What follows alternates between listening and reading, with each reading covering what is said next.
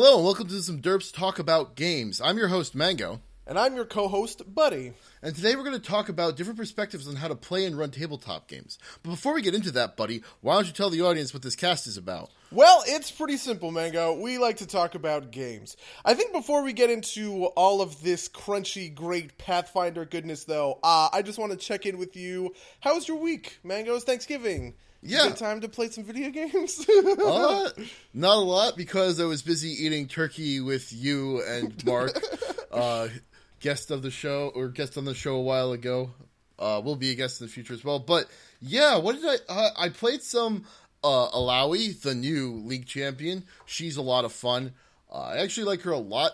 Um, I am getting used to the fact that she has zero to no escapes, unlike say Garen, who at least has his Q that lets him run away a little bit. Um, but he she's still a lot of fun. Um, and I'm also enjoying the new uh, ADC changes. Uh, other than that, just more Fallout because, of course, um, recently found my first uh, g- uh, Gauss rifle, which is uh, which is neat. Um, I too really have found my first yet. Gauss rifle, and it has basically made the game unplayably easy. Oh man, So- I, I, I'm not I'm not quite there yet. Um, although I am con- like I every once in a while. Oh, I found the railway rifle, which made me the happiest motherfucker in the world Oh, okay. because I just I love that. I always love that gun. Just the choo choo. Just the oh, it's so great. Um, but uh, on, on that kind of note, I'm playing on very hard, and I can you know I might scale it up to survival, but I was playing on very hard, and I had a challenging encounter, so I might be at about the right thing, but most of the time it's way too easy.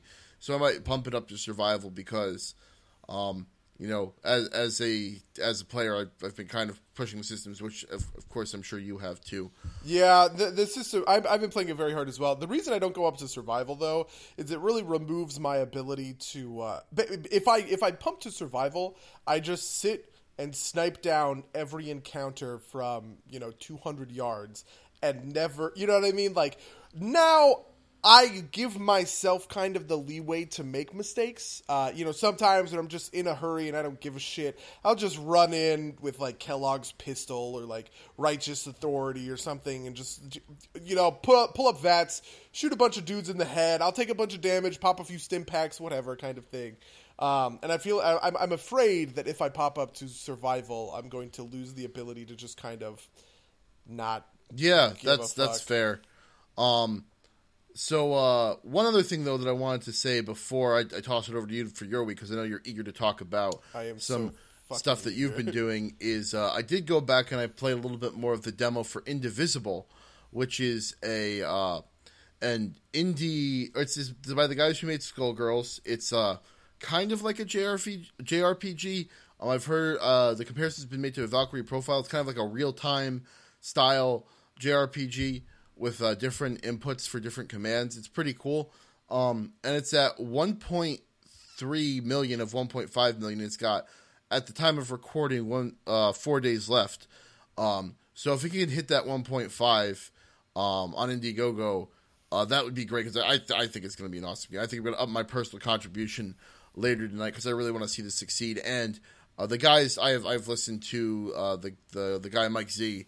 Who's, who's one of the heads of the project say that essentially they can't go back to working for other people. So if this project fails, they're gonna go do something else with their lives, and I, I would hate to see that happen. So if you like JRPGs, go check out the demo. I'll put a link in the in the description, and uh, give the, give those guys some money because the game looks awesome. In which Mango gets guilt tripped by the developer at a company. um, It's My really week- guilt tripped, No, right? I- like I I. I, I, donated to it, and if it doesn't succeed, I don't get to play the game. So I want to play the game. I feel that. Uh, I beat StarCraft 2. I haven't beaten the epilogue yet, but I have beat the the regular campaign. It's not quite as good as Wings of, uh, Wings of Liberty, uh, but it's better than Heart of the Swarm, and it's better than Heart of the Swarm for kind of a very specific reason. But I do want to give a little bit of a spoiler warning here uh, for people who are super, super, you know, like if you're a diehard fan, really, really into the game, feel free to just kind of pause it here, we'll we'll put a, a link to the time when I stopped talking about StarCraft in uh, the comments, and uh, and you can fast forward to that spot. But if you're kind of mediocre on the game and you're just like, huh, like, do I want to pick this up? Let me let me see if I can make a little bit of a case using a little bit of spoilers. Okay. Um, there's a couple of different ways that you upgrade your units. In Wings of Liberty, you integrate uh, kind of Zerg biotechnology and Protoss kind of like physics technology into your units in order to kind of give them this upgrade tree, make them better, right? Um, you also pay for upgrades with credits that you earn off of each individual mission. You know, you, you literally buy them. In um, Heart of the Swarm, you upgrade in a couple of different. Have these small evolutions which are little things you know that uh, that are incidentally good um, that make your units a little bit different. And then bigger bigger evolution missions that really change the core of this unit from one thing into another thing or supplement it in some kind of way right? In uh, legacy of the void you align your units to a different faction right? And for people who don't know StarCraft lore all that well, there's a couple of different factions in the Protoss, right? Because you have, you know, the High Templar, um, the Khalai, you ha- which are, you know, the regular Templar. And then in Brood War, they introduced the Dark Templar, um, who have, you know, they've they've severed their nerve cords and they refuse the Khala and then they introduced two new factions the Purifiers, um, a group of robots basically created by the Templar, uh, and then eventually put into kind of stasis and lockdown because they didn't quite. They, they treated these robots as slaves and they rose up on them. Haha, who's ever heard about that happening ever before? And the fourth faction this is kind of where the spoiler is, are the Tal'Darim, who are actually bad guys who you fight against in both Wings of Liberty and uh, Heart of the Swarm. The Tal'Darim worship the Xel'Naga as gods, and so um, they are, you know, being controlled by Amon, the big, big, big, big bad of Legacy of the Void, right? This faction system is so great oh my god. It's so beautiful because every mission you can customize whether you're using you know traditional dragoons um, the dark templars stalkers or a new unit that's let you know that kind of fills that ranged mid-ranged armored uh, warrior right um, depending on what and so you can move and you and shift between these. They bring back all of these old units. Uh, you can swap out void rays for arbiters if you want to go back to playing starcraft 1 or you can swap out colossi for reavers if you want to go back to playing starcraft 1 it's so cool. I was so happy with that. But the best part of it is these characters who are the faction leaders are fucking amazing. Um, the most notable of this, and uh, he's the guy that I swear I'm just going to be on his dick for like the rest of the year. All right, I, I, will, I'm sure we'll do some kind of like awardsy episode, and he's gonna, I'm gonna talk about him in my in our awardsy episode. His name is Alarak, and he's the he's the leader of the Tal'Darim, and he's just please just go look up uh, like all of his quotes on YouTube. They're hilariously good because he's so biting and he's such a dick, but they're just so it, it, they're so well written. Like this is one of his quotes, right? One of the faction leaders said, you know, is is telling the Tal'Darim all about what the Zerg did to Aiur. They say the Zerg are our greatest opponents. Only a fool would underestimate them. And Alarak goes, "Then I shall defer to you." as the fool. And I literally had to pause the game because I was laughing so hard at that line. You know, there's another one where you know even these little things where you just kind of get into his philosophy and how he sees the world and where he says you know freedom is a delusion given to the weak by the strong and i was just like man that one sentence is better writing than like the entirety of you know Preston Garvey's character in Fallout 4. Um, the faction leaders are really really great and they're really the, the way that uh, legacy of the void becomes better than heart of the swarm for me because they are independent characters who serve a real purpose, right? To familiarize both the player with the different factions that they are leading, and as a reflecting point for Artanis, who is kind of nominally the like the leader of the whole band, but he's actually the youngest and most experienced of them. And so you get to see Alarak, or you get to see you know Alarak or Vorazun, um, or you know the other faction leader who I I won't talk about. Um, in in part on Artanis their worldview and how he might change how the Templar behave because of that. And it's so great because it just really it really kind of creates this whole theme of, you know, the unity uh, and overcoming these stupid cultural barriers that have been dividing the Protoss for so long. StarCraft 2 Legacy of the Void 100% gets my recommendation for anybody who is, you know, a big big story guy, big character guy, big RTS guy, any of those things. That that campaign was so well done. Well, that that that sounds awesome. You might have actually sold me on that. I might have to check that out when I've got some extra time at at home. Please, please do. Please do also because they added those co-op missions and I have nobody to play the co-op missions with because uh Zhao was on the East Coast, but now he's back, so I guess I can play with him. You can anyway, play with Monic. Yeah, it's also true. You know, I think you know, be, just because I'm I'm going to be on the East Coast soon, I'm gonna not have my desktop not be able to play Fallout. Um, I think I'm gonna start playing Undertale, which has received a lot of critical acclaim. Um, and I'm I'm excited to kind of explore that. I know that the gaming press in general has been enamored with it. Our friend Barry is kind of enamored with it. I've only heard good things, um, and so I'm looking forward to having a controversial opinion about it. Um, um, although I, I do hope that it's good because you know I'd rather play. I'd obviously rather play a good game than play a game that everybody thought was good that I didn't think was good. Um, but yeah, that that's that's for the future. Why don't we start to dig into uh, some of this tabletop stuff? Um, I believe you kind of wanted to lead off with this thought about um, something that's very near and dear to my heart and yours, which is essentially um, to kind of summarize the, the idea behind it, there's this kind of theory that there are two types of people that play Dungeons and Dragons. There are theater kids, um, and then there are Captain Crunches. Captain Crunch being a term invented by my esteemed co-host Buddy Sola on this very podcast. I think you can hear me make that joke on like episode two or three, right? Um, I, um, I, I, I, like it a lot. I like the the term a lot. Um, but yeah, why, why, don't you just go into it? Sorry for interrupting. Yeah, so it, I, have been thinking about this term a lot. You know, these two terms a lot um, in preparing for Hell's Rebels because you know I'm preparing for this game. It's a very RP heavy game. You know, I, I, I we're probably going to do a more in depth cast about kind of the behind the scenes of Hell Rebels eventually. But just as a teaser for that, way, way, way in the future, um, one of the things that kind of bugs me a bit about the game is um, the first two books, the third book has been much better about this. Is very dungeon. It's much more dungeon crawly than I expected. Right. This was very much billed to me as the you know the super social, the super RP heavy AP, and there's all these you know, and I I, I open it up and I'm just like, what the fuck are all these dungeons doing in here, kind of thing. Um, and so uh, I'm a tinkerer. I love tinkering with my games, and I've been really caught between my natural tendency to hardcore tinker um, and what I know are my players' um, kind of fervent uh, adherence to you know rule sets, right?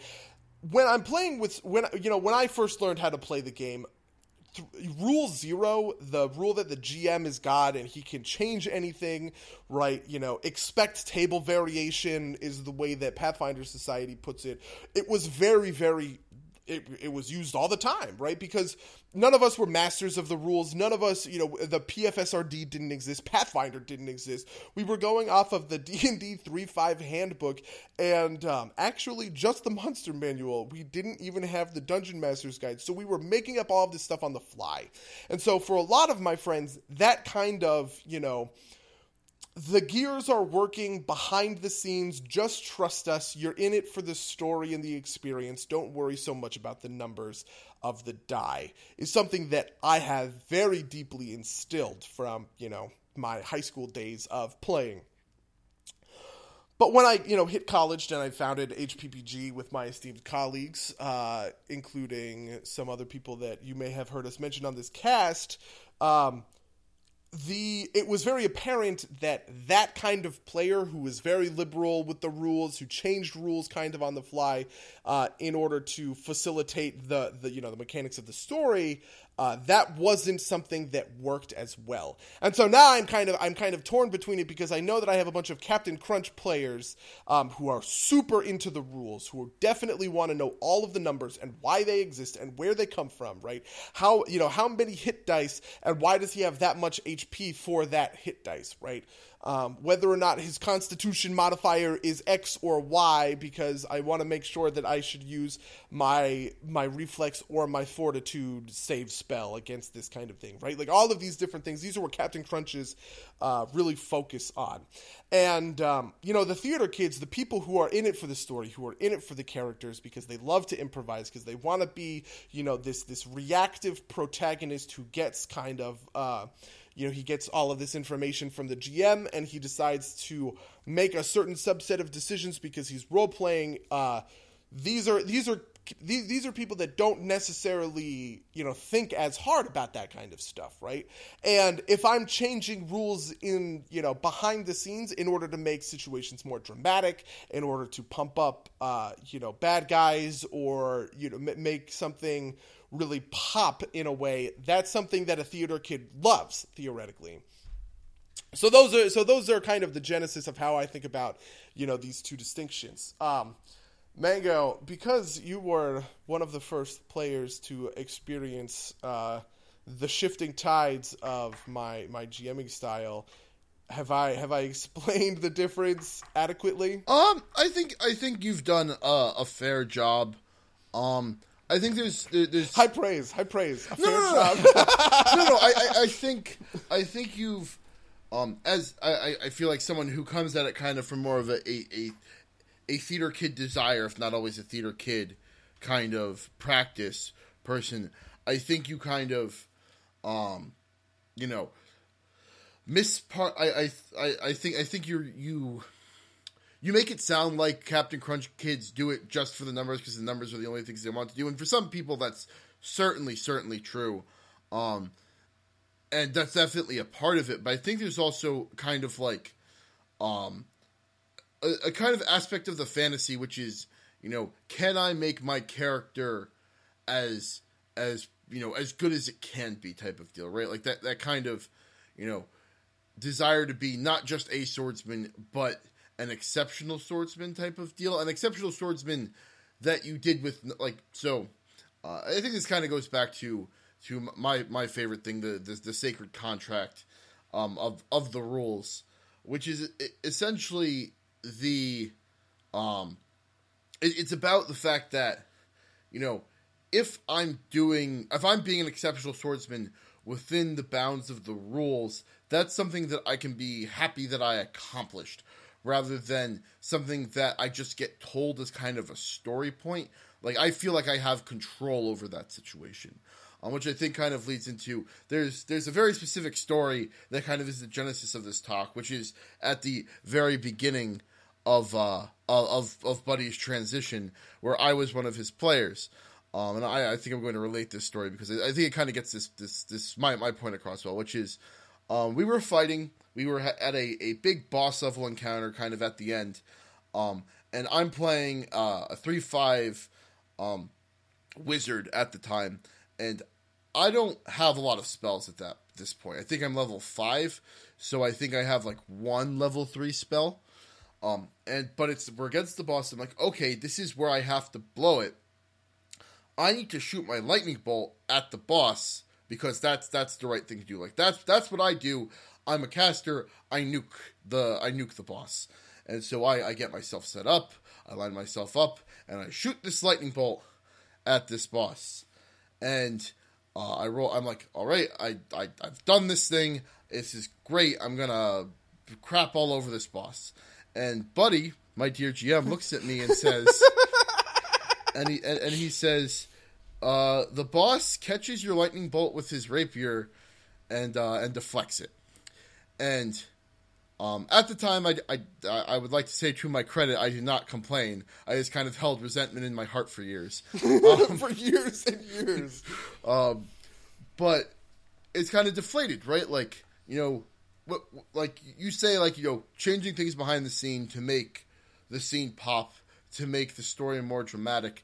And what I was uh, uh upset about, essentially, is that my agency had been stripped from me essentially. My, my ability to control the situation, my ability to contribute had been pulled away, especially kind of in, in this particular case where I'm blowing my biggest daily resource on this big fight only for it to amount to nothing not because of any particular rules contrivance, which makes you know it feels better, right? Like, um, you know, if if you know if you had said and you know he he has evasion or something, um, you know, I probably would have been like, well, that sucks, but okay, right? Like that's that's the that's the price you pay. But it was kind of like very very much like a just kind of like a story hand wave, and that that's that's kind of that, that kind of pulls away what I think a lot of Captain Crunch kids want to get out of the game, which is essentially the sense of agency and the sense of control over this game world and this ability to be something great rather than just kind of being a character in a story that someone else is telling.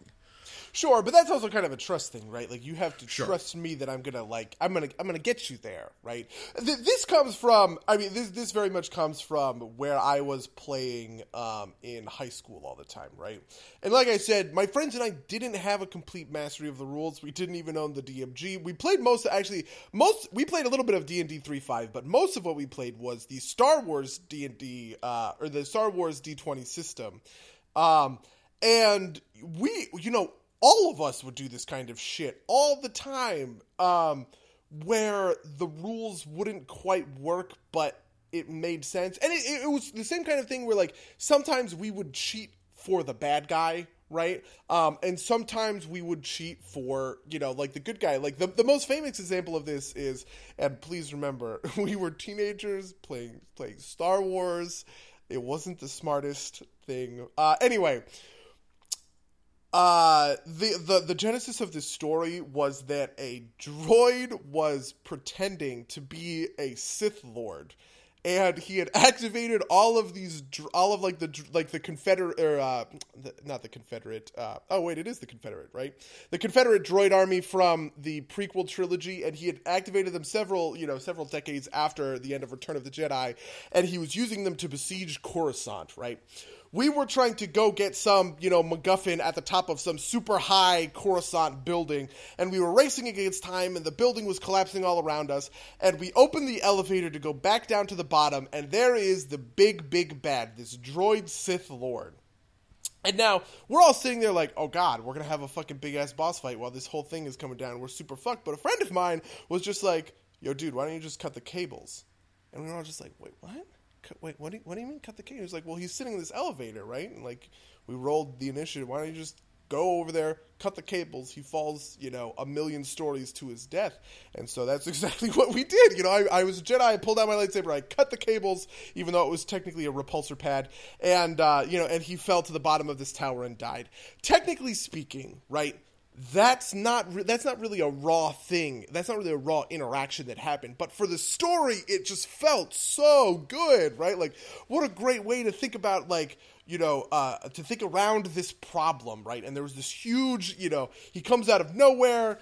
And you immediately dispatch of him just by thinking on your feet and, and, and improvising. And I think that's that's what you know theater kids are looking for. That moment, the rules of that moment don't really matter, right?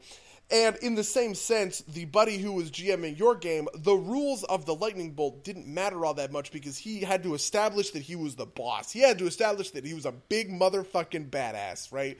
And so that's why, you know, that's why I made the decision I did. Obviously, I was misreading the crowd, right? But I think that you know, there's something to that, right? There's a there's a, there's a there's a, a nugget of truth in there that I will defend. Sure. Um, and, and I think that there, there's kind of a, a difference there too that that I, I think is worth exploring. Like you know, there's a difference between when a player comes up with something that isn't really covered by the rules, and you kind of have to go at it with kind of your your improvised knowledge, and then when you take something that is clearly governed by the rules.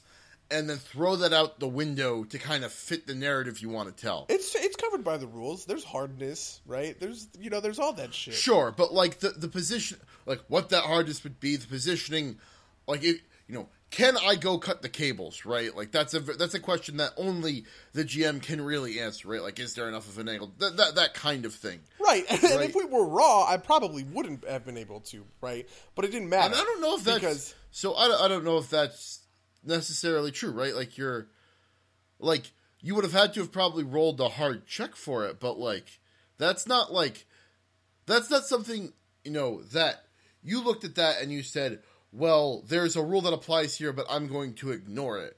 right? Like that's something where you said, well, the rule here is kind of wonky and either takes up too much time to look up or I just don't know what it would be, so I have to make something up. Versus something with this lightning bolt, which is I have a rule, it's right in front of me, and I'm willfully going to ignore it because it makes for a more dramatic scene.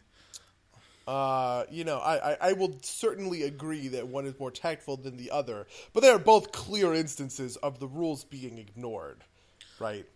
Uh, see, I like, I don't know. I I think whether whether or not we knew the hmm. rules at the time, and whether and I understand, Sure. yeah, it is way more obvious. It is way more obvious the rules that govern spell combat, obviously, in D and D three five than the rules that govern the hardness of you know an elevator in a mid level skyscraper in Coruscant. Right, one of those is much more arcane than the other, but fundamentally speaking, these are both disregarding the rules in order for you know a, so, something for some narrative purpose to happen. See, right? I, I don't I don't I don't really think that first one was disregarding the rules that much, right? Like what what what if you had gone and looked it up, it would have been like a hardness check versus a lightsaber, which I'm sure can fucking cut through whatever cuz that's the thing that lightsabers do. Right? Like that's that, that doesn't feel like a big offense to me whereas man deflects lightning or goblin deflects lightning bolt with a rapier is not something that a goblin can do. Um, in whether whether case. or not whether or not it's a um I mean he can do it. He just needs to have eva- he needs to make his reflex check and have evasion, right? Sure. Um but uh I, I, I get what you're getting at, right? Degrees, and I'm 100% with Okay, you fair- that the lightning enough. bolt is like the, the more egregious kind of break. I just think fundamentally they're both break. You know what I mean? They're they're comparable in the sense that at the end of the day, Sure. they're both breaking, and one of them is on one side and one of them is on the other side. Anyway, I, I so so before we get too far beyond that, I think something else I wanted to point out too, which is which is kind of kind of a sad reality too um, of this is that one of these is a player doing something, and one of these is taken against the player, which is you know it, it might not sound fair, but it, but it's it's kind of like it it feels in at least in my gut. I don't know if I can kind of write this down down to numbers. Is that like when a player wants to do something neat, I tend to err on letting them try um, if it's reasonable. Whereas if it's taking something away from the player, that kind of feels shitty. So wait, wait, wait, wait. I I'm actually of the opinion that they're both. I, I, I it, it's all dependent on context, right? I think sometimes it's important to you know, quote unquote, fuck over your players a little bit in order to. Uh, you know, in order to heighten the stakes, right? In order to make them feel, you know, the kind of the danger of the situation. In fact, I think if there's any kind of criticism that I would, um, you know, like hit a Captain Crunch kind of player or Captain Crunch kind of DM with, it's that yeah, you know, when when you're just g- going by raw, when you're just going hardcore by the rules, you get these really kind of interesting, you know, Ru- Rube Goldberg machines where all of these systems kind of collide in a certain subset of ways that's really just kind of hilarious and interesting. But I think depending on that kind of randomness at its core, in order to make that happen, is just it, it- it's it's not great storytelling, right? You have to have a a firmer hand than that, and sometimes that that means you know, yeah, you're going to screw over your players a little bit for this narrative effect, right? So so I, I think I think the difference here is not that, like you know it's not wrong to put your players into a challenging situation, and I don't think it would have been wrong for your GM at the time to have said it's a repulsor lift that won't work. But I think it's worse to take something away from a player arbitrarily than it is to give something to a player arbitrarily. It's not, but sense. see, I, I guess my perspective is it wouldn't be arbitrarily. If it's for the story, it's not arbitrary. It's for it's for a narrative purpose, right? And that's important. I mean, that's important to me at the very least. Um, and whether or not it's I'm letting a player do this thing arbitrarily because I want them to feel like a huge badass, and that's a super clever idea, versus I want to negate this thing the player is doing because I want them to feel the, the high stakes of this encounter and this of and this situation. I think those are both valid. Th- th- those aren't arbitrary decisions. Um, I, I think when you remove a player's agency just to make a story point, I like if a player can show you raw why his plan should succeed, and you take that away from him, I think that's I, I don't think that's that's good. I think that that kind of, that that breaks a sacred contract essentially. like I mean, it, you, you know, like the the the rules are what like ensures that we're doing something besides playing a magical game of Calvin ball in our heads. And like if you if you are willing to throw away those those those rules, like whole whole hawk, then what what are you doing? Why? Well, why that's not, you, that's aren't what I'm coloring? suggesting. It's a it's a one specific. I mean, if you think about all of the rules that are followed versus all of the rules that are broken, right? You know, hypothetically speaking, we're like we're at percentages of less than one percent that the rules are being broken, right? It's just a, a particularly flashy example of the rules being broken, and I think that that's worth it, right? I, I th- this is what this cast is all about, right? Having two competing perspectives on on sure. this whole thing, and I definitely think that it's worth it sometimes in order to break that sacred contract to really hammer something home. Obviously, you're not going to break it on every auto attack that this guy is going to put on a goblin because that's just dumb, right? But it's it's a tool that's in a GM's toolbox, and it's kind of criminal not to use it. And I think the Oh, I wor- disagree you know with that entirely. I think using it is like a last resort. I think if you use it, you've admitted defeat that you can't actually that you can't do this the right way. But you know that the right way. Be, okay, this is an interesting kind of segue. The right way being using the rules. Yes. Right. It would have been the right way for me to say this guy has evasion and he hits a reflex save. Right. Um, it would have been the right way for you to have set up that character to have evasion. Um, and you know, I guess to me as a player, it would have kind of been invisible if he randomly had evasion. But like part of part of that for me, at least when I'm GMing, is that if I can be honest with myself and say I did this within, like you know, I don't change creature stat blocks mid fight unless I've unless I've messed up, unless I've made the fight way too easy or way too hard. Um, I always set that up way ahead of time, um, and that, that's kind of important to me as as a GM to to have essentially at least you know I can say to myself everything I did in this fight was fair, and if my players died, it's not because I made some arbitrary decision. It's because they couldn't defeat the monster, type of deal. That's an interesting perspective. I think that fairness is, uh, well, it's kind of important to a certain extent. Um, but uh, yeah, I, I will throw anything under the bus to tell a good story, man. like you know, I and I, I I do this less often now that I have a good mastery of the rules and that you know because I'm I'm dealing with a different subset of players obviously. Um, but yeah, you know, I used to not actually stat out monsters. I would just keep the fight going and I would do the numbers such that you know um, when the fight was dragging, it ended. But when it needed to be hot, you know, but like when it when it started, when there was big in tactics, right? It, it was it was big in tactics, and I thought, and I do still I I do still agree with this, and I do this with other people who are not you guys. Um, I will build the fight to try and keep you know the the tension of the fight at its highest that it that it possibly can be, right? And basically anything under the hood that I can that I can fuck around with in order to make that happen, it's fair game. I don't mind doing that whatsoever.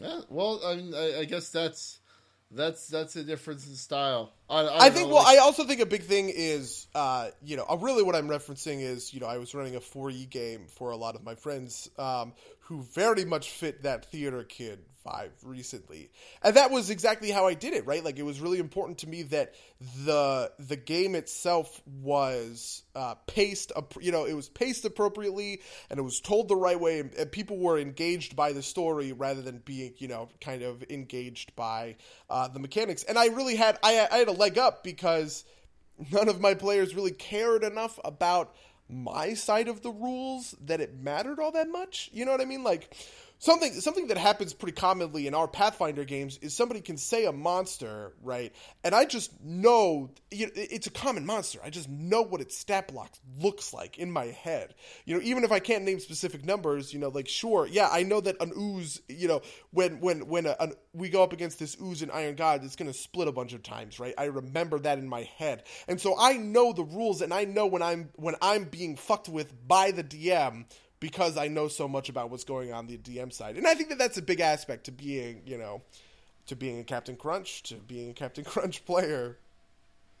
Yeah, no, that's that's fair. I don't know. I, I think this is something where we're, we're, we're just never going to see eye to eye on it.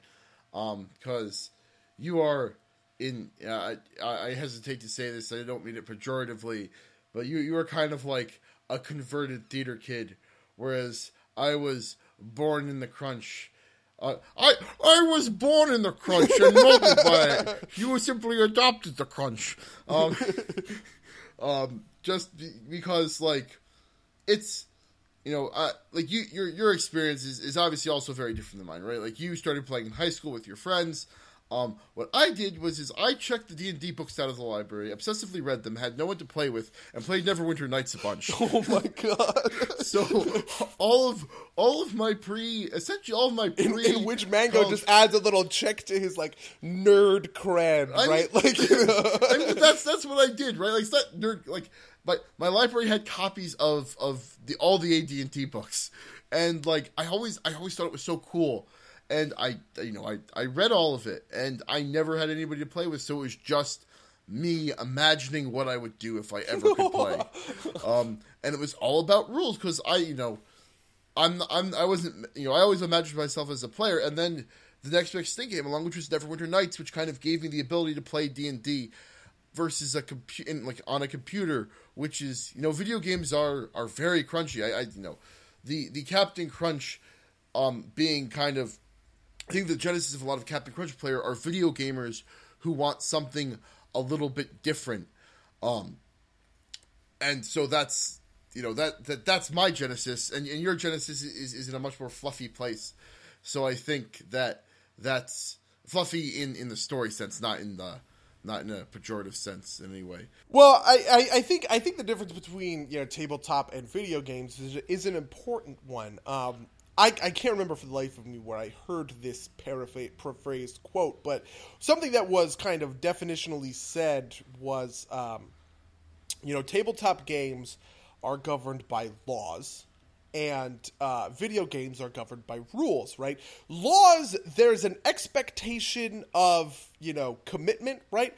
But there's also procedure for them being broken, right? Like breaking breaking the laws is a thing, whereas a rule is just something that is followed, right? I, I may be fucking up the terms. It could have been rule, law, flat, but like the idea in was, you know, you literally cannot. lawyers no, no, no. but my important thing in a game. my, my point is that you know um, there are in in a video game you literally can't have the bad guy deflect that lightning bolt. Sure. It's just it's impossible, right? Because it must happen uh, in this certain way, and uh, and the flexibility that comes with being you know in tabletop is I can just break whatever rule I want at any you know time because I am the GM and I am God, uh, you know, functionally. Um, the other half of that analogy, by the way, is that laws are supported. There's some like weird democracy to this. Like the the power of the law comes from the people. Your laws only have power so long as your players, in this case, believe in them, kind of thing. Um, so there's kind of like more in this analogy than I was really prepared to tackle. But sacred that, con- that sounds like the sacred contract to me, buddy. Right. I'm um, just pointing yeah, out the difference yeah, no, between no. video games and you know tabletop sure. uh, tabletop um, games. I also would like to point out, and I think I've done a pretty successful job at this, uh, at at curbing my natural some of my my theater kid tendencies in the face of Captain Crunchy P. I, I I actually think my theater kid tendencies are seen in the games that we play. Um, you know, the, it's one of those things where um, I don't really mind going. You know, like I don't mind going yeah. down in a fight. I don't mind dying as much because uh, that yeah, I, I don't know. I, I am almost used to that. Right? It doesn't bug me on the same way that I've seen it bug other players. Sure, but I see. I don't mind going down in a fight if I think it's was a fair thing. Like if I think that the GM just arbitrarily decided I was going down in the fight, I will not be happy.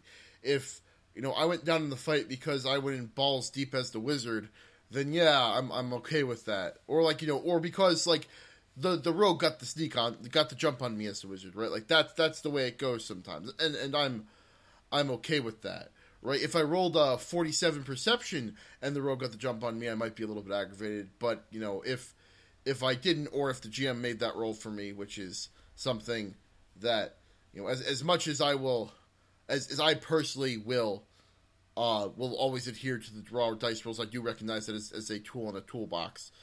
Um, that I won't that I won't care as much. But I also think this kind of rolls into another point I wanted to make, which is is, is very kind of uh, related, I think, to this, which is um, you, you were talking about the difference between tabletops and video games, and I think, um, especially in, in, this system, in, or rather in the Pathfinder system and in the D and D system, that um, there's a lot of flexibility that's built into a lot of the other systems, right? Like because because essentially combat is so well defined in its box.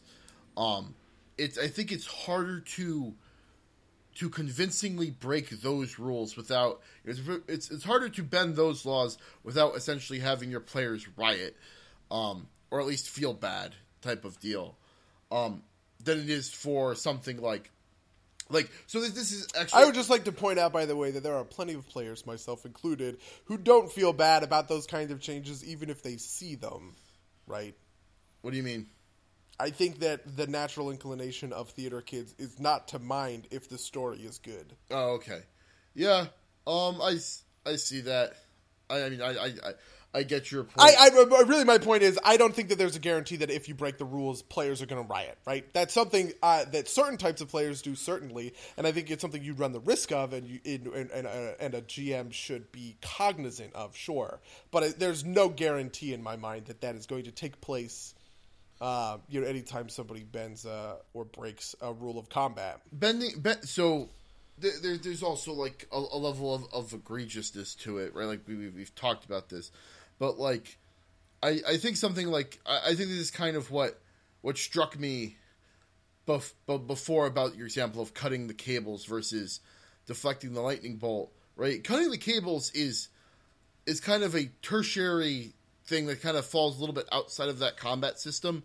Um, in in in a couple of ways, right? Like it's it's modeling, cutting inanimate objects, which there are rules for doing that in in combat, but it's not like it's like a prime. It's not like your character is going to be. I cut the cables every single combat you get into, right? Like your character is usually going to be swinging the lightsaber. One of your characters might do that. sure, but anyway, that's because pot shots. No, pot I mean that, that, that's fair. But I build my characters to be. Uh, I, I build my characters to be different like that, right? Like to kind of capture those rule systems and kind of force attention on them, which is, you know, a different that, that, that's I think a, a whole nother discussion for uh, uh, another time. Um, but essentially, what's what's what's the best way for me to put this?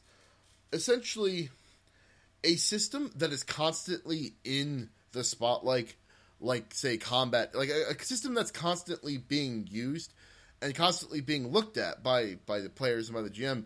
It's more likely that you'll notice when something's changed about it, right? Like when when you know when the, the color of, of that cube has changed or when someone's taken a nick out of it so that it deflects lightning bolts type of deal. Um, just just to, to be very uh, sledgehammer with my analogy. Um, whereas something like rules for breaking things or like, you know, targeting uh, a very small object or like f- screwing with the structural properties of any particular building – those things don't come up as often generally, and because that's the case, I think they're more. I think they're easier to fudge without kind of without it without it feeling like it it has as much or where it feels like it's being like hmm, I, I don't know what the best way to put this. Well, is. I think so. I, I, get what you're getting at, right? And I think um, you know I definitely think that there are degrees, right? I think on the one side, I've obviously explained a situation that I find that that was that was totally fine, right? Cutting the cables doesn't make sense raw. It makes sense because story makes it make sense. You know, that's a that's an example of a good version of this. And you know, the lightning bolt thing is an example of the bad version of this, right? Um, but I don't think you know like where where the line is in in between those two kind of hypothetical extremes as to what's passable and what's not is exactly this calibration that we're talking about. And somewhere you know if that line's at seventy five percent, well maybe we're we're talking with a bunch of you know theater kids who are more than willing to accept this kind of crap, right? But if the if the line's at twenty five percent, it's yeah th- this is where we're getting into Captain Crunch territory. Um, I think that I think that it's important to do it in combat. I think combat is a really you know it's a big part of the game. It's really dramatic. It's where a lot of you know big heavy uh, uh, kind of reversals and plot points come about. And so, you know, to kind of ignore combat and say, "Oh, well, combat's such a giant system that I don't want to fuck with it." It's like I you know, I I think that that's kind of a needless cutoff, right? Something like having a critical hit happen when it's not supposed to is a good tool in a toolbox, right?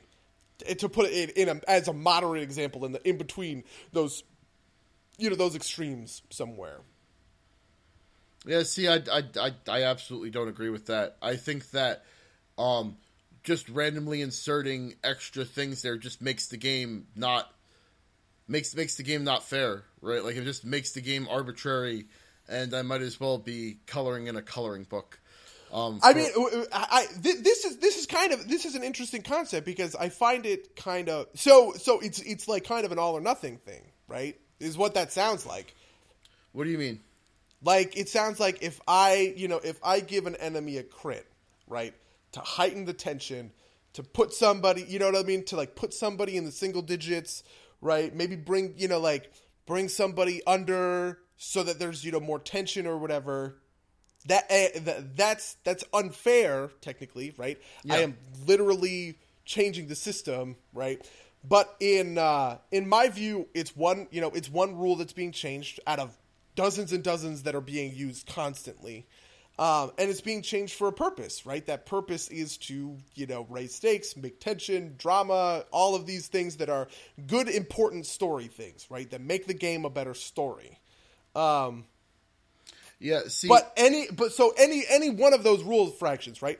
One bending of a rule in order to give an enemy a crit that they wouldn't have otherwise gotten, that invalidates the entire system, and we might as well be coloring in coloring books.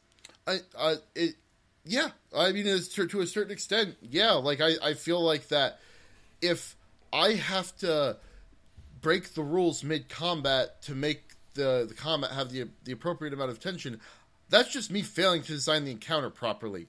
That's not like Right, but the encounter, I mean, the encounter is based so, so, much on RNG that you can do all the designing that you want, right? There's no way that you're going to be able to dictate how the dice roll come out so that you're creating the kind of melodrama that you want, right? The kind of story that you want. My, my, my response is always going to be like, that's the way it goes sometimes. You know, sometimes the players slam dunk on the boss, sometimes the boss slam dunks on the players. And while that might be up to up to RNG. That's ultimately the like the driving system or the, the, the driving mechanic behind the system. See, man, oh, oh, okay. This is uh, we're, we're, let's everybody let's put our thespian hats on. All right, let's go get a, let's go get some Shakespeare. Okay, because man, I'm gonna put on a theater kid. Okay. Uh, I think those encounters suck. I fucking hate them. Like it's a huge pet peeve of mine, and it's one of those things that I, you know, I kind of accept it, right? And in certain contexts, it's fine, right? I, for instance, I don't mind it in in, in Iron Gods, right? The the game that's GM by our friend Nick. He's a very you know raw guy, and we are very crunchy players in that game, and it's kind of okay. And, you know that, that's okay. I don't mind because that that game to me is is much much much more about the mechanics than it ever was about the story, right? But this, uh, you know, man oh, it would bug me to all fucking get out if, you know, we got to the final boss in a campaign and the wizard casts disintegrate and the guy fails his fortitude save and he just gets one shot. You know how how anticlimactic is that? That sucks. That sucks to be a part of, right? And I would I would take a million violations of the rules in order to make that encounter, you know, tense and interesting and fun and have and have kind of like dramatic weight. Uh, than you know, than kind of take this like. See, I'm I'm gonna take the the opposite stance, which is essentially if we get to like the final boss and like you know somebody lands the super duper gun crit on the boss, and that that's definitely going to take him out because you know that's the way it goes. But then the GM waves his hand and says, "Ah, but he deflects it." Um, just because I, I can't think of another example. well, okay, okay. Well, let me. Let, I, so, so just just let, let, me let me finish my my, sure, my analogy. Is that like, you know, that's I mean, even if it's the, the the not the final boss, right? It's like, well, why am I playing this game? I'm always going to almost, I'm always going to dramatically win the fight. So why am I not just listening to Buddy tell me a story? What? Why am I actually trying to actively participate in it? because sometimes it doesn't happen that right, right? Like it, it's it. There's no. I understand what you're getting at, and I think it's like kind of a trust thing almost, right? Like if this one rule gets broken, how can I ever trust my GM not to break all these other rules all the time, right? Um, and uh, I, you know, I think that's a part of it, but I also think a part of it is um, it's a well, like, so, so, so, so, so, just just to counter to, to talk to that point immediately, right? Like it's a it's a trust thing, and I if if the GM's following the rules, then I don't need to trust the GM, right? Like, right, right. But if the GM breaks one rule in order to, and you kind of see through it a little bit or whatever, you know how. How, you, like how does it come down? Let me let me here's a, here's another piece of this because I think another piece of, uh, another piece of this that we have definitely touched on that is definitely important, especially as you know you you go from theatery side to crunchy side, right? Is um, how good you are at manipulating shit behind the scenes, right? I actually think Mark is pretty good at this. Um, I'm sure he would refute me, but whatever. I'm pretty sure he does this a lot. I think uh, part of it is you just have to have a really good mastery of the system in order for you like when that gun crit misses, right? And they're like, "Oh, what the fuck?" And you go, "He has deflect arrows, right?" technically speaking, that you know that's within the rules. But if he didn't design the encounter with that guy having deflect arrows and he just gave it deflect arrows in order to create this moment of tension, that's the same kind of stuff I'm talking about, right? And I think being able to mask that appropriately is a big skill that, that goes a long way in terms of this stuff, right? In fact, if I would say anything was the major like I think if anything was the major kind of flub for myself when I deflected your lightning bolt, it wasn't giving him you know, evasion and rolling a reflex save, right? That would have made everything fine. And that it, and it didn't happen, right? Whether or not he had evasion doesn't matter. Whether or not he succeeded his reflex save doesn't matter. I would have have made him succeed a reflex save, and he would have had the evasion kind of post like you know applied in post production. But it would have been uh, it would have been sufficient to mask and it would have achieved the kind of narrative effect that we're talking about. How do you feel about it in that kind of system? If there if there's no, you know, like if a rule is broken and no one is around to rules lawyer it, does does it make you want to color in coloring books? um so on uh, so uh, um, you know obviously it, it's hard to, to to talk to the player side if the player can't tell, but me from the GM side like part of what this game, like what I GM, part of what it is to me is is seeing the players like flex their like flex their collective muscles, whether it be in tactics or in character design or in w- whatever to defeat the encounter. And if like if on my side I'm changing things up, right? Like that makes you know the game less enjoyable for me uh, as as a GM, right? Like if I'm just cheating to make things if, if I'm just cheating to make things be, you know, you know, approximately takes out three quarters of the party's daily uses of abilities. That way, the boss fight is just is, uh, is is more challenging. That that that bothers me at, at, at a very fundamental level. Um, although,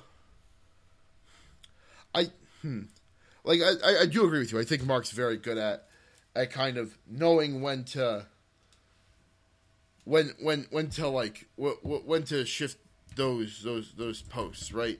Um, and part of this is too is that like I think of of all of us, I run the closest to source material when I'm running an established campaign, um, and so I feel kind of like I I don't want to mess with a lot of the a lot of the encounters in ways that aren't just like giving extra health and more armor class, um, you know, or like like just fiddling with numbers.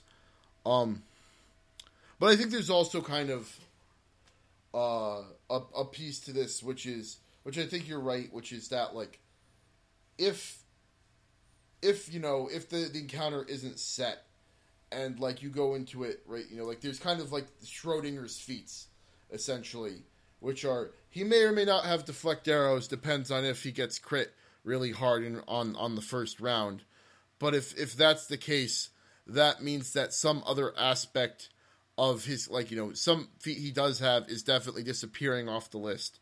And um similarly if um if uh if the players have somehow like investigated this ahead of time right? Like they they you know they did their like they did their scouting they figured out what this boss is all about um then you know i i can't change that. I can't give him a uh, I can't give him a feat that he he kind of and also if it doesn't fit right like if the giant cyclo if the giant cyclops suddenly is like well now he has a level monk and he swats the bullet away right like that's Sure, I mean, yeah, I, we're, we're, we're, we're, we're splitting the hairs sure. of this kind of, right? But the, the, mask is certainly important, is what I'm hearing.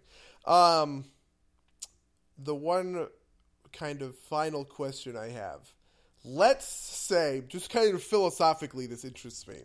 Let's say we're heading into an encounter in Hell's Rebels, right?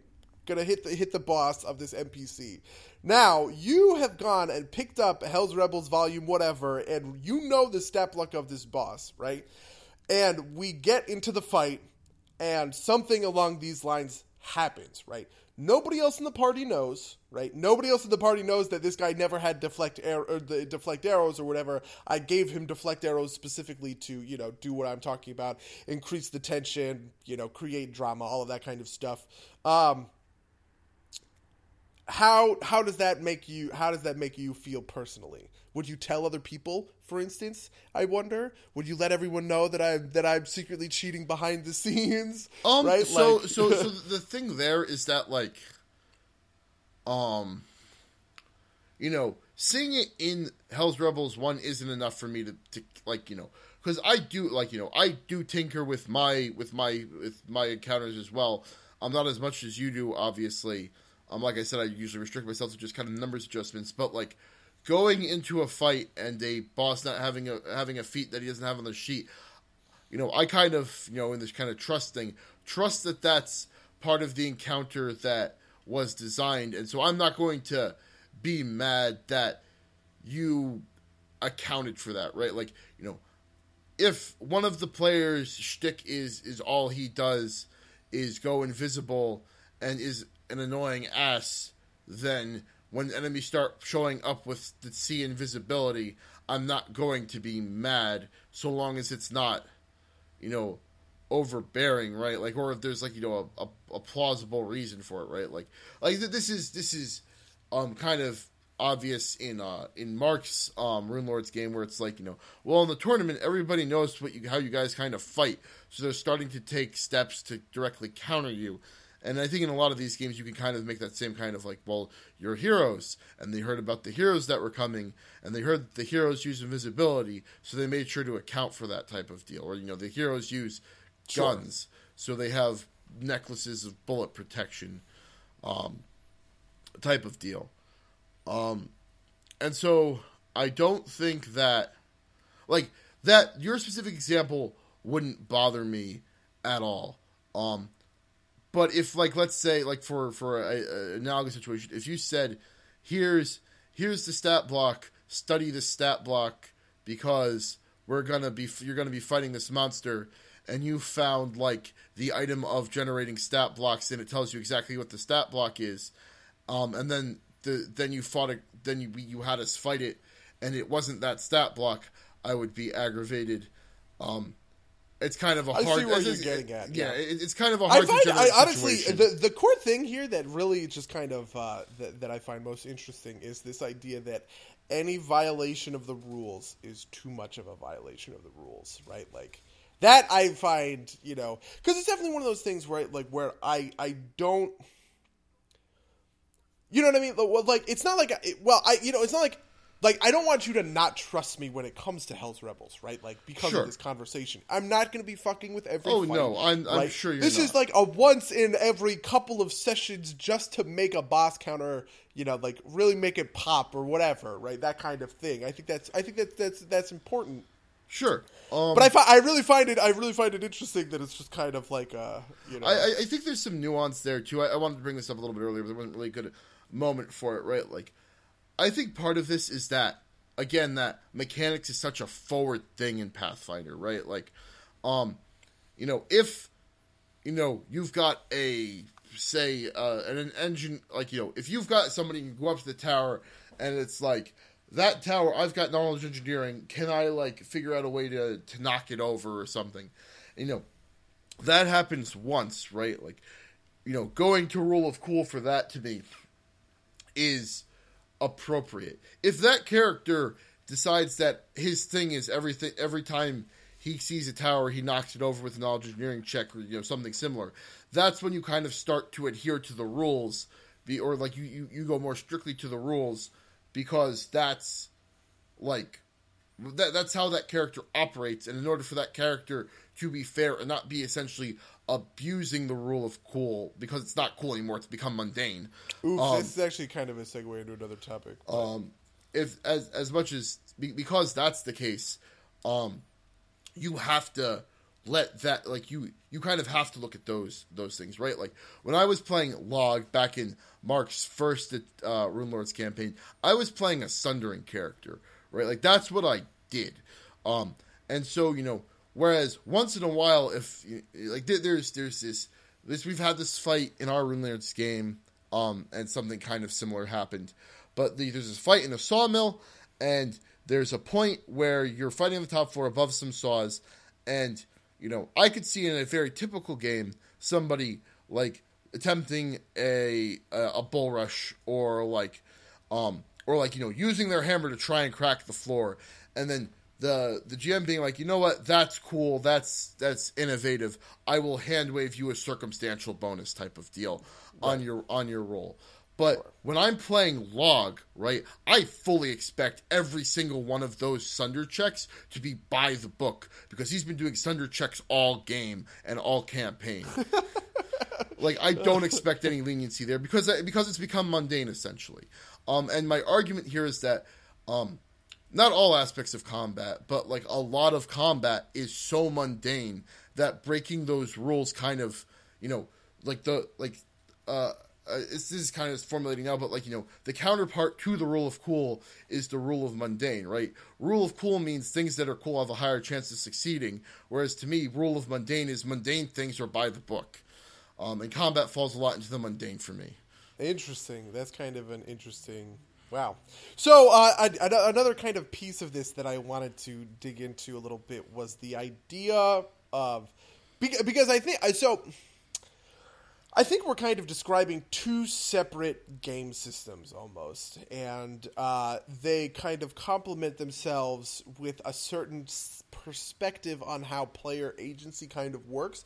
I think it sounds to me like your games are built primarily almost for like kind of player expression, right? Like Yes. where players, you know, players get to th- th- this is a vehicle for players to express themselves using this incredibly complicated system, right? Whereas my games are a little bit more focused towards, you know, narrative, characters, plot, theme, settings, writing, writing degree stuff, right?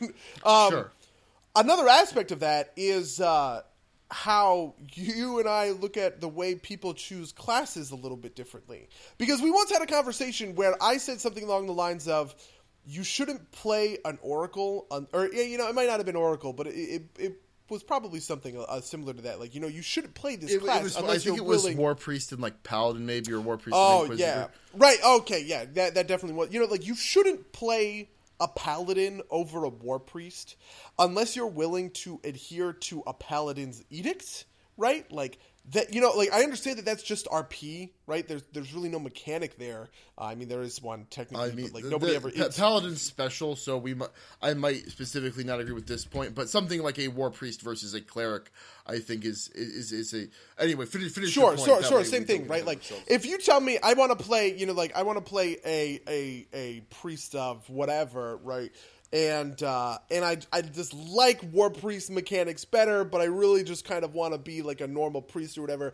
You would let that person play a war priest, even though technically. You know, by the flavor, right? Like by by the lore, they're not right. By the lore, they would be a cleric, right? Or you know, maybe an oracle, or maybe one one of these other kind of Yeah, myriad and other to- other to- classes. to to push that to the extreme, which is I, I think the third example I gave, which is kind of like you know you can be a lay priest of Iomedae and just be a fighter by class levels type of deal, Right, Which is the kind of the extreme end of that spectrum. That yeah, that to me is a very strange concept. I really think that these, you know, like I think that the flavoring classes is really important, and I think that you know holding, you know, like holding players to that is a big fucking deal, right? If you, if you want to say that you're a chosen one of Iomedae, right, and that Iomedae has specifically blessed you with these powers, you must play an oracle. There is no way that you can play a cleric with that because that's just not the lore of a cleric, right? Um, and I and you know I I I, I don't know. See, I think I- I don't- really important. I don't I don't have those sh- like I would disagree with you that that's like the lore of a cleric, right? Like I, I don't or the lore of an oracle, right? Like um especially given some of the examples but I, I don't think that that's necessarily true. I think you know in some specific cases there are these kind of things like I think cavaliers and um and paladins are pretty heavily tied to their lore implications. But I think for the on on the whole, for most classes, that's not true, right? Like whether a crazy wooden being has like whether you believe a crazy wooden being has given you wooden powers, um, as an as an oracle or uh, you know or as like a phytokineticist, right? I don't think that that distinction is particularly important. I don't I don't think that like kind of. like I, I I don't think that I don't think that every oracle has to be the oracle that they give in the example like you know that they give in the iconic section of their class book. Sure, that's not what I'm saying either, right? But like, it's you know maybe a, a better way to think about this would be wizard and sorcerer, right?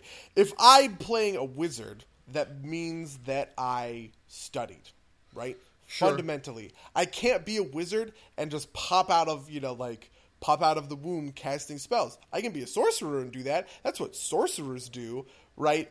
Um, but even if a player told me that I, wa- you know, I want to play a sorcerer, but I want it to be the mechanics of a wizard, I would just never let that go. They would have to play the sorcerer if they wanted. If they wanted that flavor, they would have to choose that class. That's a tough, you know, that's kind of like a tough shit.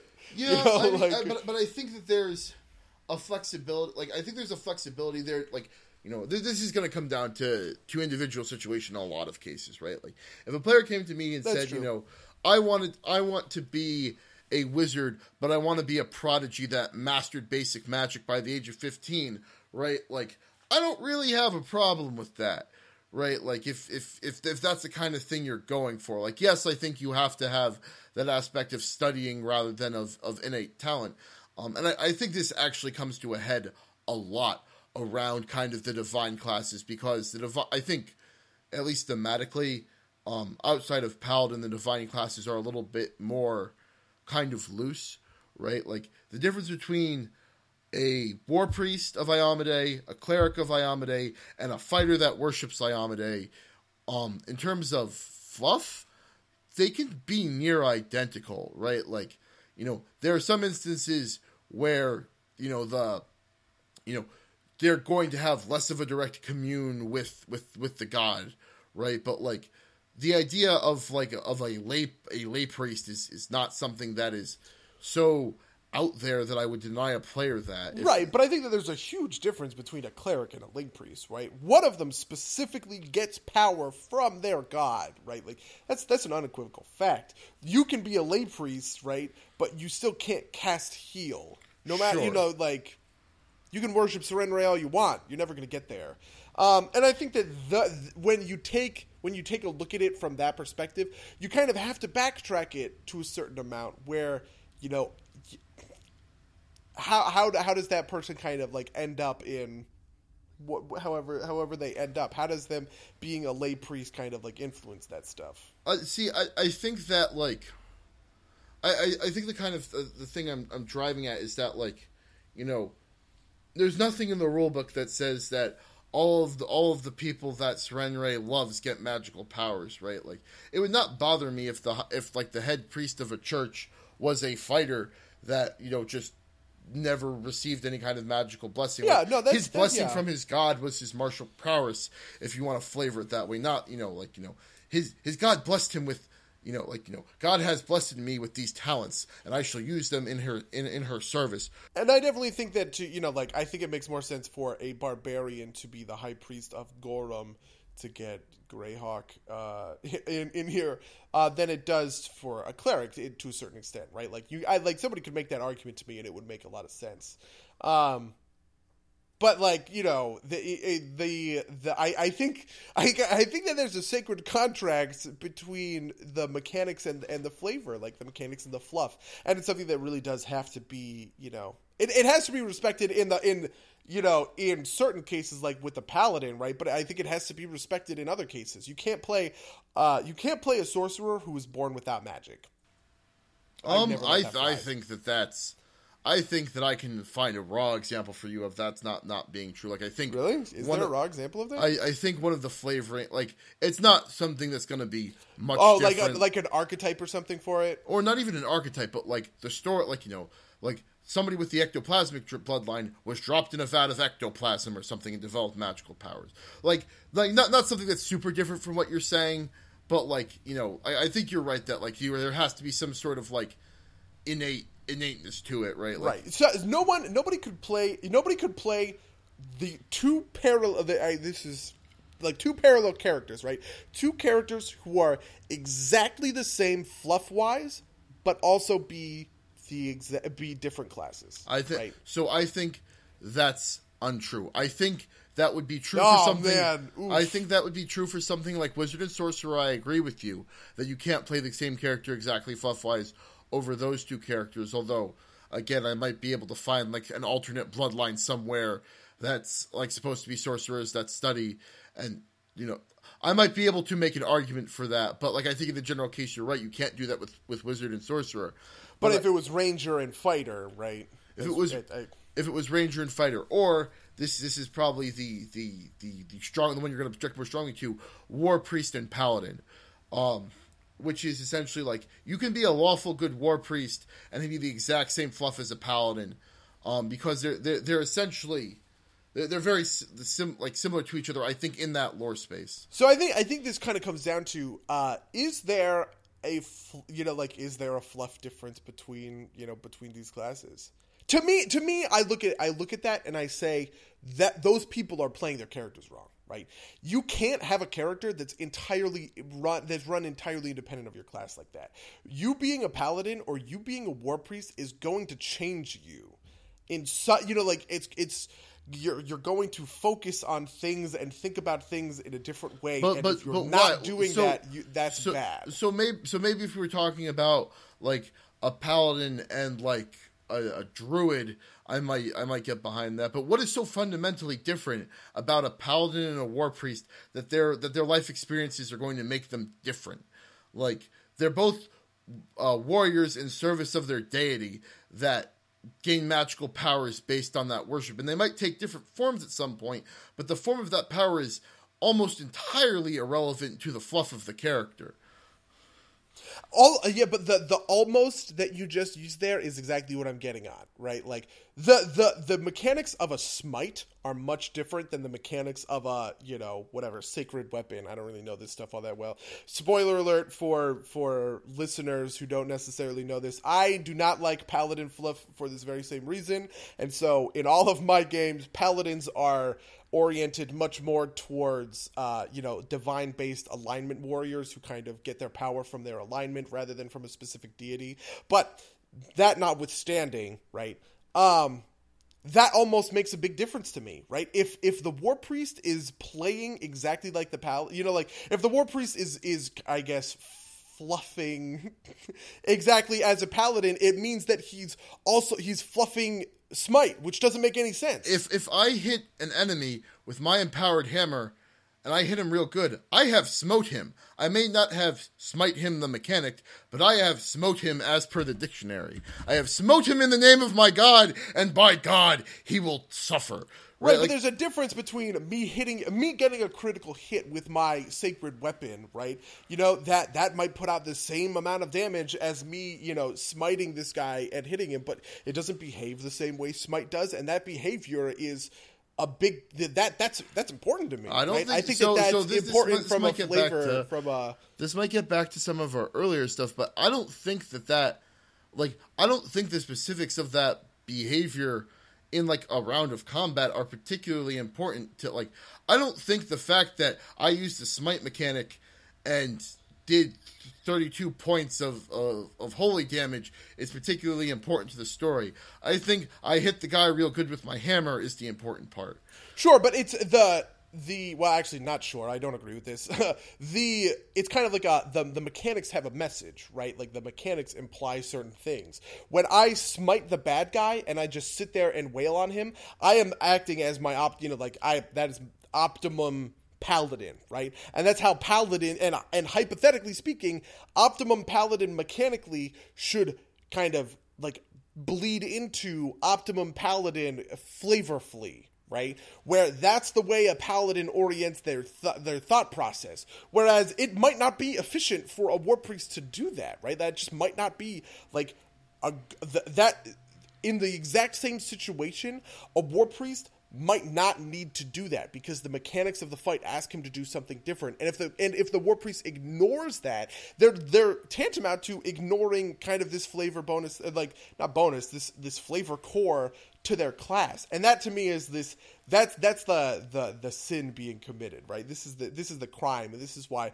I think that this stuff is important. I don't I don't think that there's nearly as tight of a flavor tie as you think there is to each class. Like I think if the priest if the war priest has built for smiting his enemies in the colloquial sense, that he that, he is just as much a man who smites his enemies as a paladin is. And if he goes if you know for one round of combat he goes and heals his friend instead of instead of laying the smackdown on his enemy, I don't think that fundamentally changes the character in such a way that he is completely uh, you know that he is so completely different from a paladin that they can't be effectively the same character. Well, I, I think the term effectively is really what it comes down to, right? Because like we have, we agree that in the, an extreme scenario, right, there is no way that a wizard can have the exact same fluff as a I don't know brawler, right? Like that Sure. you, you just you that that can't happen, right?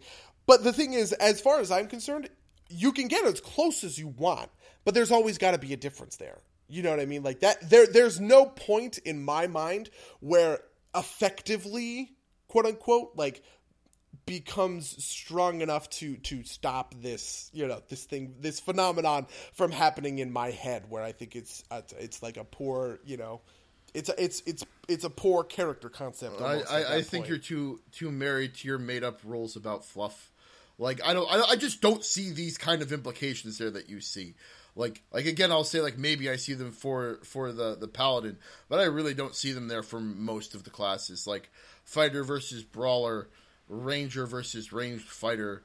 Um, I mean, hypothetically speaking, we agree on the vast majority of this, right? The vast majority of these comparisons happen between, you know, Magus and Druid, right? And sure. so 90% of these comparisons are in a no-go zone. And it's just whether or not the line is at you know 10% or it's at 1% i mean I, uh, really what this comes down to to kind of like back it up to a uh, you know a cerebral top-down level is i do think that you should choose your class for more than just lore reasons right? You need to you need to consider the flavor and the fluff of your class when you're going into it.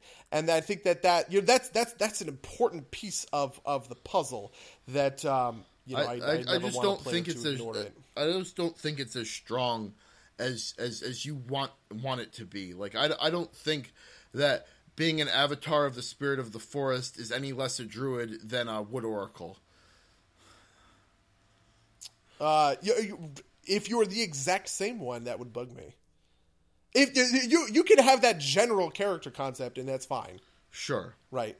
The you know like it doesn't bug it doesn't bug me that the Wooden Wanderer isn't a druid, for instance, because he Sure. is flavored very Oracle as far as I'm concerned. Um, this is also like you know now that I think about this, this is so like in the realm of like possibility. I don't think I've ever seen a, a character that would fall along these lines and would bug me because they did. You know what I mean? I don't think I've ever seen anybody play a character that I'm just like, man, that really should have been a fucking sorcerer. Yeah, I I, I think I, I see what you're saying, and I, I think that that's kind of like maybe where we've kind of missed each other. Is that like, you know, I don't like you know if if if I were gonna play an Avatar of the Forest and I went with it Wood Oracle or I went with Druid with it, I, they're, they're gonna manifest in different ways, just kind of by nature of their mechanics. But Yeah. to, but to me, those are the those are the same character to me in some ways, right? Like one might have a bear and one might uh, and one might summon trance occasionally, but like they're they're they're. The, I, I think my effectively is a lot looser than yours, which which is which which is the big difference here. At least effective fluff wise, like right, like you could. To me, if I throw these two characters in the same situation and they respond in in a, in, in like is what is when I say situation, I mean like a, a story situation. They respond in the same way. They're the same type of character to me. Whether or not like Fozzie is sitting there, or, or or you know the Rotfather is smiling down from above, is not so important. Uh, I, it- it's not so important in a lot of situations to me. Right, but it, it a lot of situation implies those few situations where it is important. Okay, so so, so and I think and I think we're in agreement. statement, right? Like whether or not Fozzie is sitting there is, is not important because they can both be following the Rotfather. One is just through this kind of like druid path, and the other is through this wood oracle path. Yeah, yeah, I feel that to a certain extent. I also think that for I think it's important from the top down to make sure that you know, if somebody said to me, "I really want to play a wizard, but I hate wizard mechanics, so I'm to play a wizard as with sorcerer mechanics," I would never allow that to happen. That would bug the fuck out of me. Even if it was something super close, right? Like if somebody says, "I know that th- I know that this matches brawler more than it does fighter, but I'm to play it as a fighter," that that bugs me. I wouldn't let that happen. I would say you either have to change your fighter, uh, however small or large that change would have to be to make it a line, right? It, though I'm pretty sure it wouldn't have to be all that big, or you suck it up and you play the fucking brawler, right? Like, See, I, I think with the martial classes, this also blurs a lot heavier, right? Like, I don't see a situation where I couldn't play a fighter that had those kind. Like, I think that like because because fighter's been around for forever and is the most boring class or the most flexible class, rather to, to put it more charitably, on the face of the planet. Um, I think because because like of that, like I'm pretty sure there's an archetype for brawling, whether or not like you know in that kind of flavor, right? Like I yeah, no, there definitely there definitely is one. And there's also like you know there's that feat that gives you like kind of like baby's first martial flex. Sure. Um, that's Sure, but like like they, uh, like uh, you you could create a rough approximation. so so to your kind of point about about this wizard who's like I hate the wizard mechanics, I want to be a sorcerer. If he said to me, "Oh, I'm going to be an arcanist," I'd say that's that's like like, arcanist. I wouldn't blink an eye, or you know, I wouldn't bat an eye. Or if he said, "Um, I forgot the name of the one of the alternate bloodlines, maybe Imperial." Um, no, Imperial. I think let's use wisdom instead of there. Uh, Sage. Sage is the bloodline. I think for um that that lets you kind of use int and be like kind of more of like a wizardy sorcerer. If he says I'm going to I'm going to be a wizard by being uh, a, a sage, uh, by being a sage sorcerer, I'd say that's probably okay, right? Like, where I'm, I'm going to be Yeah, a man who would say that's studies magic, right? Like, and I use the sage sage sorcerer, and you know, mechanically, it's like from some like kind of upwelling within within him, rather than by the efforts of his studying.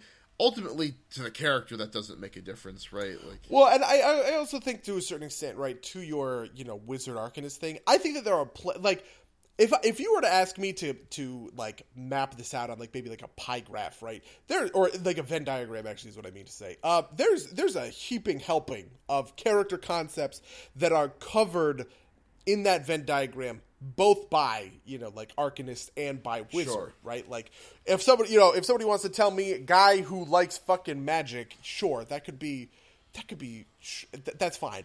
Um, but the more specific you go, right? Like as we magic? yeah, as we uh, as we go more and more specific, right, and we drill down deeper and deeper into the character, though, um, that overlap will, for me, that overlap will eventually disappear, and we will land, you know, kind of either in Arcanist territory or Wizard territory, and I think that that you know, like the fact that it's, you land in one of those two specifically is kind of uh, Okay, I, I is think, kind of important. I think I, I kind that- of think I see what you're getting at, and and to me, well, at least in my experience, what usually ends up happening is before I even get anywhere close to drilling down far enough in a fluff care in, in a fluff analysis to get to to drop into one of those two things, I'll be like, well, these are your options, and a player will will choose themselves the uh the the class.